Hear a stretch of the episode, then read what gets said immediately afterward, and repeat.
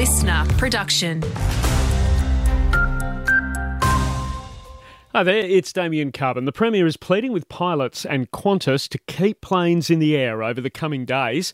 It comes as pilots prepare for further strike action tomorrow and Thursday, which could affect thousands of passengers. Roger Cook says it's hurting our economy. We urge Qantas and the Pilots Association to come to an agreement as soon as possible.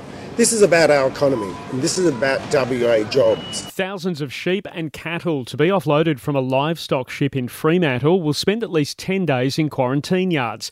It's understood the exporter is considering obtaining a new permit to send the animals back to the Middle East. They've been on the ship for more than five weeks. The federal government wants to outlaw so called doxing. It's the malicious posting of a person's private details online. It comes after hundreds of members of the Australian Jewish community were targeted last week.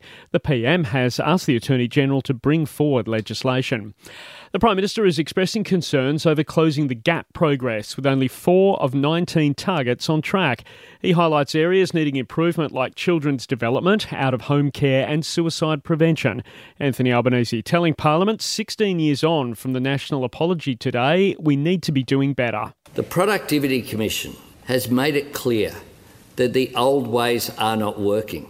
Decades of insisting that government knows best has made things worse. We must find a better way and we must do it together.